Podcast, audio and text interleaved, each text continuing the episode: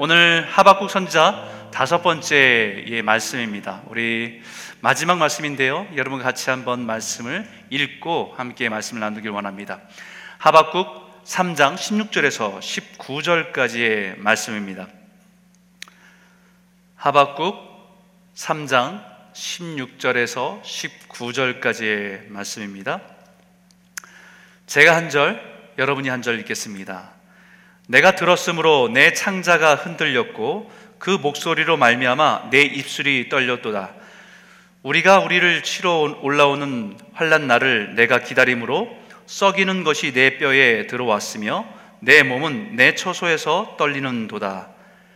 비록 무화과 나무가 무성하지 못하며 포도나무에 열매가 없으며 감람나무에 소출이 없으며 밭에 먹을 것이 없으며 우리의 양이 없으며 외양간에 소가 없을지라도 나는 여호와로 말미암아 즐거워하며 나의 구원의 하나님으로 말미암아 기뻐하리로다.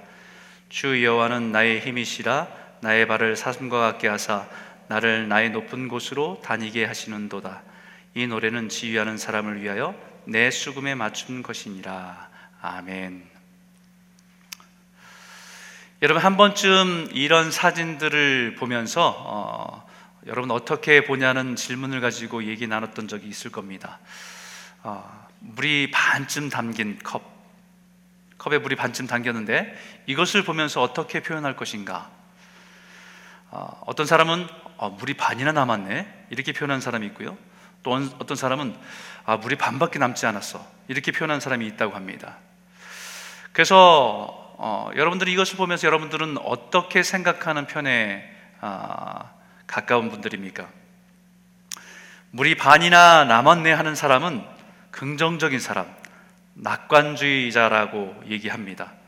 또 물이 반밖에 남지 않았네라고 얘기하는 사람은 부정적인 사람, 어, 비관적인 사람이라고 말을 하기도 합니다.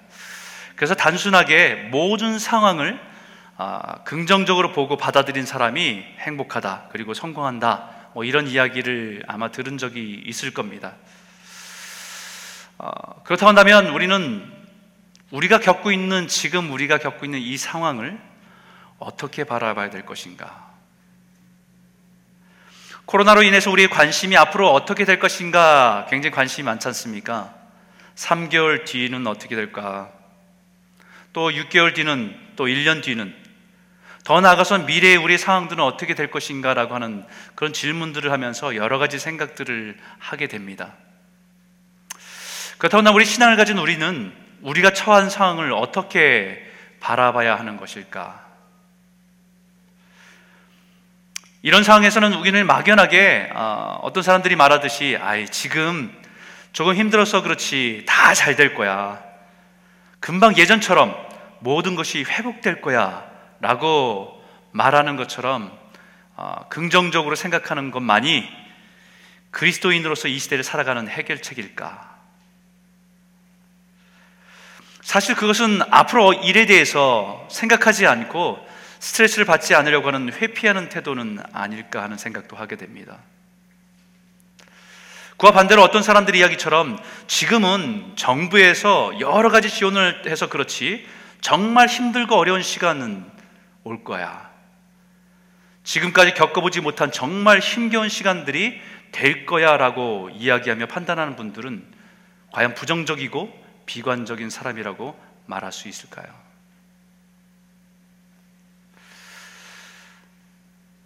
여러분, 세상에는 인간을 움직이는 두 가지 힘이 있다고 합니다.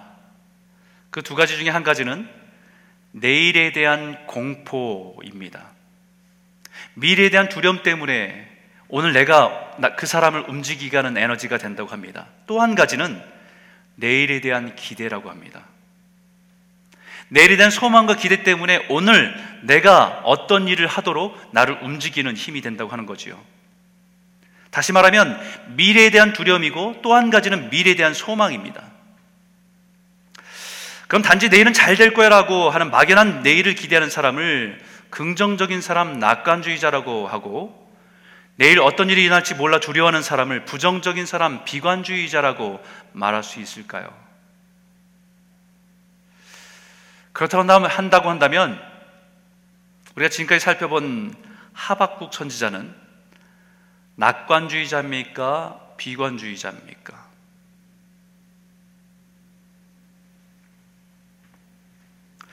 하박국 선지자는 하나님께서 장차 되어질 일에 대해서 분명하게 들었습니다. 죄악으로 타락한 타락으로 가득한 남유다는 이제 소망이 없다는 것까지 알았습니다.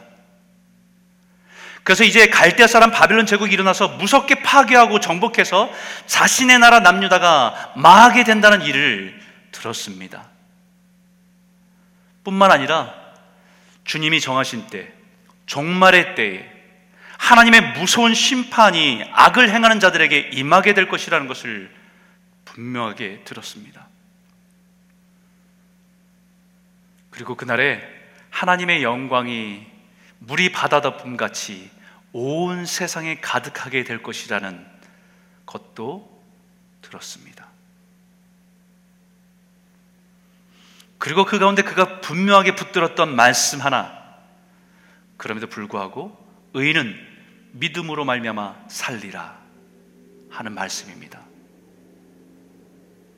그럼 앞으로 다가올 그런 미래들을 바라보면서 의인은 믿음으로 말미암아 산다는 것은 어떻게 살아가는 것입니까? 하박 선자가 다가올 미래를 바라보면서 이렇게 받아들이고 느끼고 있었습니다. 16절의 말씀인데 우리 한번 같이 한 목소리로 한번 같이 한번 읽어볼까요? 함께 읽겠습니다. 시작. 내가 들었으므로 내 창자가 흔들렸고 그 목소리로 말미암아 내 입술이 떨렸도다. 무리가 우리를 치러 올라오는 환란 날을 내가 기다림으로 썩이는 것이 내 뼈에 들어왔으며 내 몸은 내 처소에서 떨리는도다. 여러분 이 말씀을 곰곰이 묵상하면서 한 가지 깨닫게 되는 것은요. 믿음으로 산다는 것은 현실을 냉정하게 보고 하나님의 약속을 바라보는 것입니다. 하박성은 장차 임할 하나님의 일에 대해서 듣고 이렇게 고백합니다. 내가 그 일을 들었을 때에 내 창자가 흔들렸고 내 입술이 부르르 떨리고 아픔이 내 뼛속까지 스며들어오는 것을 느끼고 내 몸이 마치 오한이 든 것처럼 떨렸습니다. 두려웠다는 것입니다. 무서웠다는 것입니다. 아직 경험한 일이 아니지만 장차 갈대 사람들에 의해서 이 나라가 망하게 된다는 사실을 상상만 해도 무섭다는 것입니다. 그들이 우리를 치러 공격하러 파괴로 온다는 생각을 한 번도 경험해보지 못한 고난이 다가온다고 생각하니까 무섭고 두렵다는 말입니다.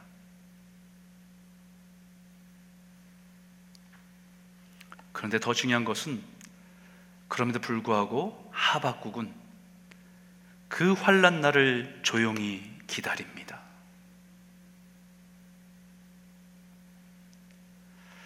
저는 이것이 건강한 신앙이라고 생각합니다. 이 시대의 의인은 믿음으로 말미암아 살리라는 말은 막연히 다 잘 될 거라고 하는 막연한 기대를 가지고 살아가는 것이 아닙니다. 믿음으로 산다는 것은 현실을 외면하고 살아가는 것이 아닙니다. 우리가 생각하는 믿음이 지금 나에게 벌어지고 있는 현실을 외면한다고 한다면 그 신앙은 굉장히 가벼워지고 천박해질 수밖에 없습니다. 현실을 인정하고 받아들이고 그러나 우리의 믿음은 우리를 향한 하나님의 신실한 약속을 바라보는 것이 건강한 신앙입니다. 현실을 냉정하게 바라보고 판단하는 것입니다. 그러나 하나님의 약속을 통해서 바라보는 것입니다. 그 약속이 어렵고 힘겨운 현실을 넘어서 우리에게 소망이 되어서 그 환란난 가운데서도 기다릴 수 있게 하는 힘이 되는 것이고 그것이 믿음입니다. 하박국 선자는 막연하게 앞으로 잘 될 거야 라고 생각하지 않았습니다. 그는 장차 직면하게 될 어려움을 분명하게 인식하고 있습니다. 17절에 이렇게 말합니다.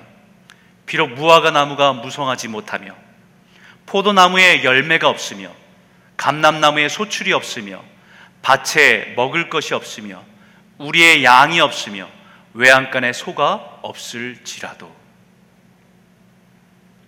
무화과 포도나무의 열매 감람나무의 소출 밭에 먹을 것 우리의 양 외양간의 소 이 모든 것들은 우리의 삶의 의식주에 해당되는 가장 필수적인 것들입니다.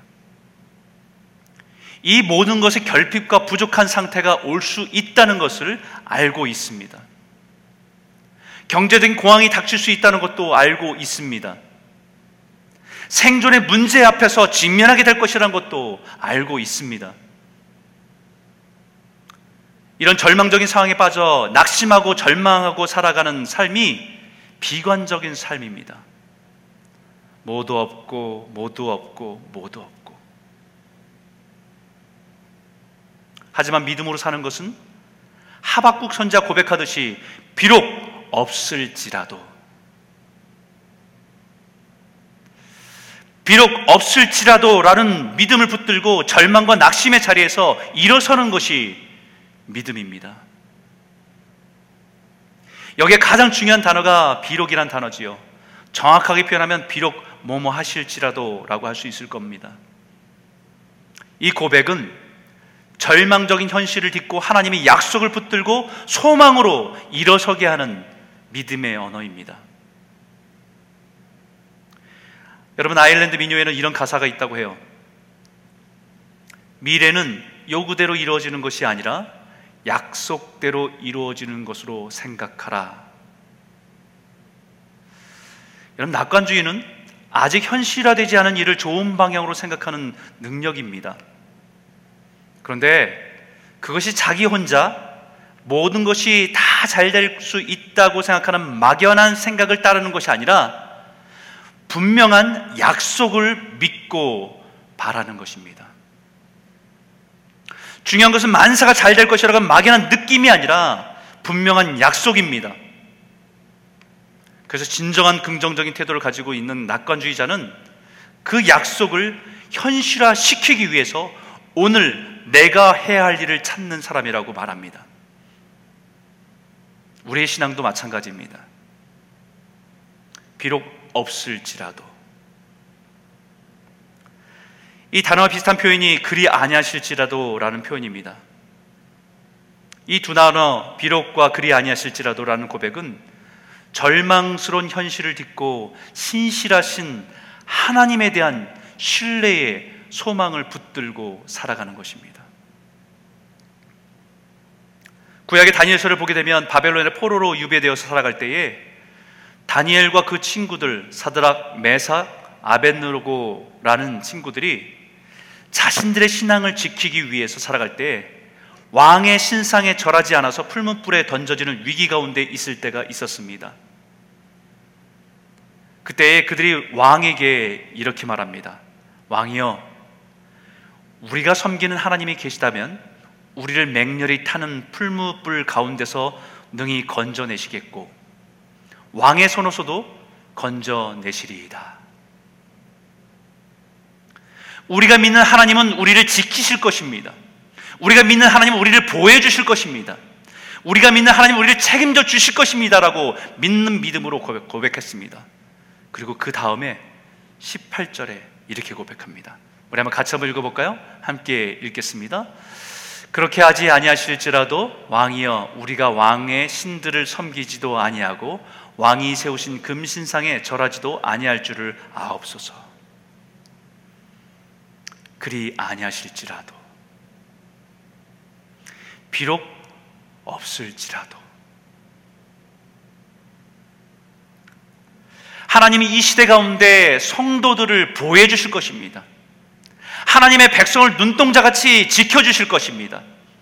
하나님이 모든 위험으로부터 우리를 건져 주실 것입니다. 그것이 우리가 하나님에 대한 믿음이요, 바램입니다. 하지만 거기서 머물지 않고, 그리 아니하실지라도, 비록 그렇지 아니할지라도, 우리는 우리가 믿는 그 하나님을 신뢰함으로 믿음으로 서고 소망으로 바라보는 것이 이 시대에 우리가 가지고 있어야 될 진정한 믿음입니다. 두 번째는 믿음으로 산다는 것은 주님으로 만족하며 살아가는 것입니다. 18절에 있는 말씀 같이 한번 읽어볼까요? 함께 읽겠습니다. 시작. 나는 여호와로 말미암아 즐거워하며 나의 구원의 하나님으로 말미암아 기뻐하리로다. 비록 무화과 나무에 무성치 못하고 포도나무에 열매가 없고 감람나무에 소출이 없고 밭에 먹을 것이 없고 우리의 양이 없고 외양간에 소가 없을지라도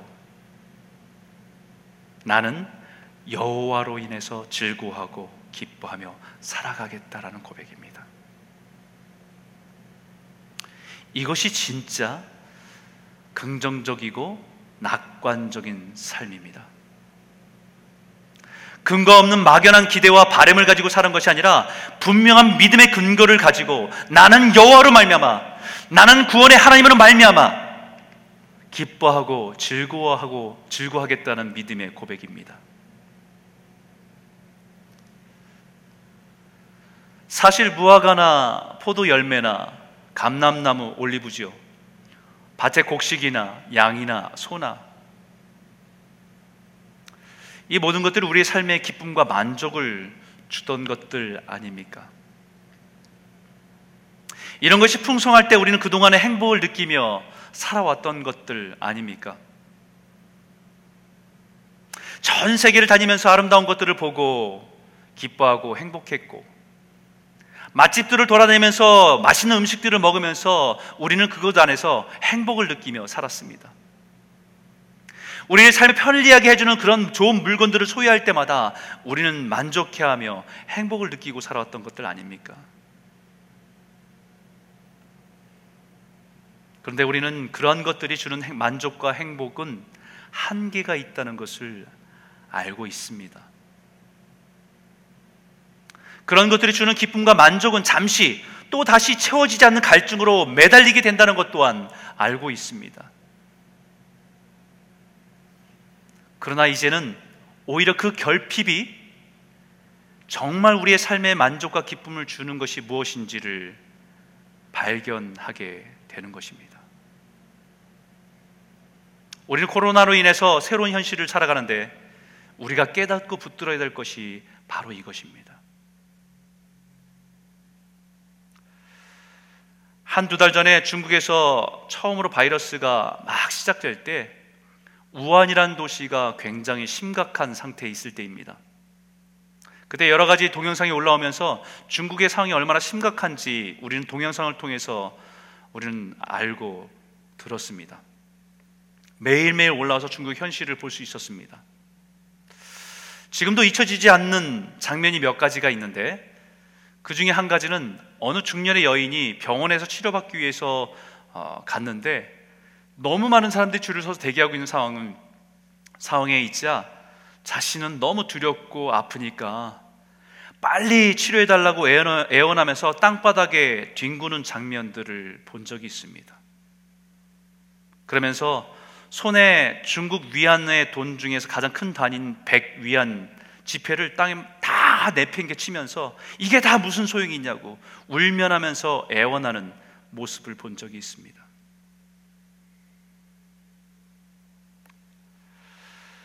그런 사람들에게 만족을 주고 행복을 주던 것이었는데 그 보이지 않는 작은 바이러스 앞에 허무함을 깨닫고 애통하는 모습을 본 것입니다. 지금 우리가 처한 상황 속에서 우리의 삶을 돌아봐야 합니다. 우리 인생의 헛된 즐거움과 기쁨을 주던 것들을 내려놓고 저와 여러분이 나는 여호와로 말미암아 나의 구원의 하나님으로 말미암아 누리게 되는 즐거움과 기쁨 이것을 회복하는 은혜가 있기를 주의 이름으로 축원합니다. 사도 바울도 예수님을 만나고 나서 그의 삶의 기쁨의 근원이 바뀌었습니다. 그래서 이렇게 고백하지요. 어떠한 형편이든지 나는 자족하기를 배웠노니 내가 비천에 처할 줄도 알고 풍부에 처할 줄도 알아 모든 일에 배부르며 배고픔과 풍부와 궁핍에도 일체 비교를 배웠노라. 사도 바울은 자족한 삶을 배웠다는 것입니다. 이것은 물질로 채워주는 만족이 아닙니다. 세상의 것들로 채워주는 만족이 아닙니다. 내 안에 예수 그리스도로 채워져서 어떤 것으로도 흔들리지 않는 삶을 배웠다고 고백하고 있는 것입니다. 자족한다는 것은 우리 내면이 가득 차서 어떤 것에도 의존하지 않고 흔들림이 없는 삶이라고 말할 수 있는 것입니다.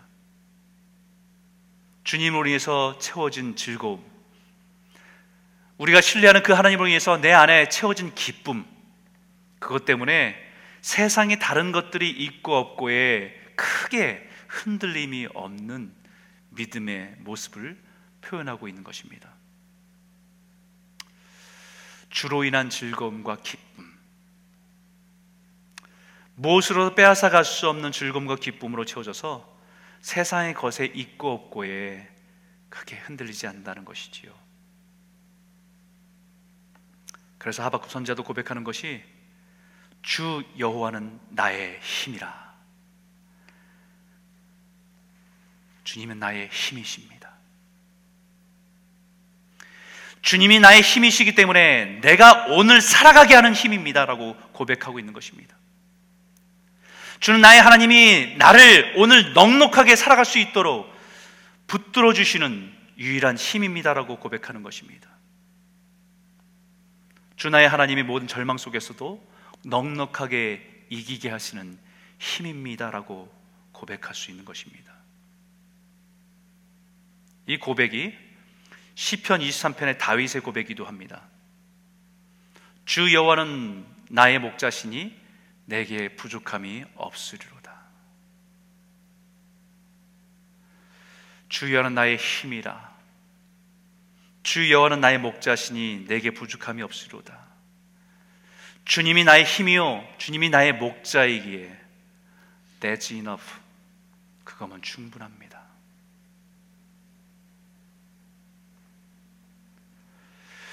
우리는 오늘 이 신앙을 회복해야 됩니다. 예수님 믿고 예수를 통해서 얻게 되는 유익이 아니라 그 만족이 아니라 우리가 믿는 주님을 위해서 그분 한 분으로 만족하고 기뻐하고 그 즐거움을 가지고 살아가는 그 믿음이 우리 안에 회복되기를 소원합니다. 세 번째는 믿음으로 산다는 것은 삶으로 주를 찬송하며 살아가는 것입니다. 19절에 있는 말씀인데 우리 한 목소리를 같이 한번 읽어볼까요? 함께 읽겠습니다. 주여는 나의 힘이라 나의 발을 사슴과 같게 하사 나를 나의 높은 곳으로 다니게 하시리로다. 이 노래는 지휘하는 사람을 위하여 내 수금에 맞춘 것이니라. 우리는 우리 인생 속에 수많은 문제와 상황 가운데 지치고 힘든 걸림돌과 같은 인생의 장애물을 만날 때가 있습니다. 전혀 생각지도 못한 문제가 내 앞에 떡하니 어, 버티고 있어서 그 장애물을 넘어가기가 너무 버거울 때가 참 많지요. 그런데 분명한 것은 우리가 그 순간에 하나님께 의지하고 하나님의 도우심을 입으면 그 장애물은 더 이상 장애물이 아니라 디딤돌이 된다는 것이에요. 마치 무엇과 같이요? 마치 산 속의 사슴과 같이 사뿐사뿐 바위를 뛰어다니는 사슴과 같이 그런 바위를 뛰어넘게 하신다는 것입니다. 산에서 가끔 사, 사슴들을 보게 되면 몸이 너무 가볍잖아요. 사뿐사뿐 뛰는 모습을 보면 마치 중력을 거스르는 것처럼 보이잖아요. 그와 같이 다윗에게도 동일한 고백을 합니다. 여호와 외에 누가 하나님이며 우리 하나님 외에 누가 반석이냐? 이 하나님이 힘으로 내게 띠를 띄우시며 내 길을 완전하게 하시며 나의 발을 암사슴 발 같게 하시며 나를 나의 높은 곳에 세우시며 주를 의지하는 자를 마치 암사슴의 발 같게 하셔서 그 바위들을 뛰어다니는 높은 곳을 뛰어다니는 그런 모습으로 빚어가신다는 약속입니다. 여러분 여기에 암사슴 발갛게 하신다는 말씀을 초대교회의 성 어거스틴은 뭐라고 해석을 했냐면 거추장스럽고 무거운 세상의 것을 던져버리고 가볍게 하라는 의미다. 그동안의 세상의 만족으로 붙들었던 것들로 내 몸이 무거워지고 우리가 인생의 그 걸림돌을 넘어가지 못하도록 붙들고 있는 무게 때문에 쩔쩔매고 있는 것들을 이제는 벗어버리고 주님 안에서 아주 가벼운 모습으로 그 걸림돌을 뛰어넘고 뛰어다니는 그런 인생들로 빚어가신다는 약속입니다. 왜요? 높은 곳으로 다니게 하시기 위해서. 높은 곳을 다녀야지 낮은 곳을 헤매는 인생이 되지 않았으면 좋겠습니다. 그리고 마지막 절 19절인데요. 이 구절을 한번 같이 한번 읽어봤으면 좋겠어요. 같이 한번 읽겠습니다. 시작. 주 여호와는 나의 힘이라 나의 발을 사슴과 같게 하사 나를 나의 높은 곳으로 다니게 하시리로다. 이 노래는 지휘하는 사람을 위하여 내 수금에 맞춘 것이니라. 이 노래는 지휘하는 사람을 위하여 내 수금에 맞춘 것이니라. 지금까지의 하박국 선자의 고백은 하박국 선자의 노래였습니다. 자신에게 주어진 수금을 가지고 연주하며 부른 노래였습니다. 3장 1절 시작하면서 시기온 옷에 맞춘 선자 하박국의 기도라고 말하듯이 자기 아낀 수금을 연주하며 부른 기도요 또 찬양이었습니다. 누구를 위한 찬양이라고요? 지휘하는 사람을 위하여. 저는 이 말씀을 묵상하면서 단순히 예배를 섬기는 성가대를 지휘하는 악단을 지휘하는 사람을 위하여라는 말의 의미보다 더 크게 다가왔습니다. 역사와 우리 인생을 지휘하는 분을 위하여 살아가는 것이 성도의 모습입니다. 한민족을 일으키고 한민족이 망하게 되고 역병이 일어나고 전염병이 창궐하고 영원할 것 같았던 산들이 무너지고 무궁할 것 같던 언덕이 가라앉고 그 속에서도 구원의 역사를 이루어 가시는 그 역사를 주관하시고 지휘하시는 그분을 위해서 찬양하는 것이 성도입니다. 하박국 선자의 손에 주어진 것이 수금이라고 한다면 수금을 가지고 찬양하는 것이 마땅한 하나님의 백성의 모습입니다. 우리 손에 피리가 있다고 한다면 피리를 불어 찬양하는 것이 우리 성도들의 마땅한 모습입니다. 이것은 악기를 말하는 것이 아니라 우리의 삶을 말하는 것입니다.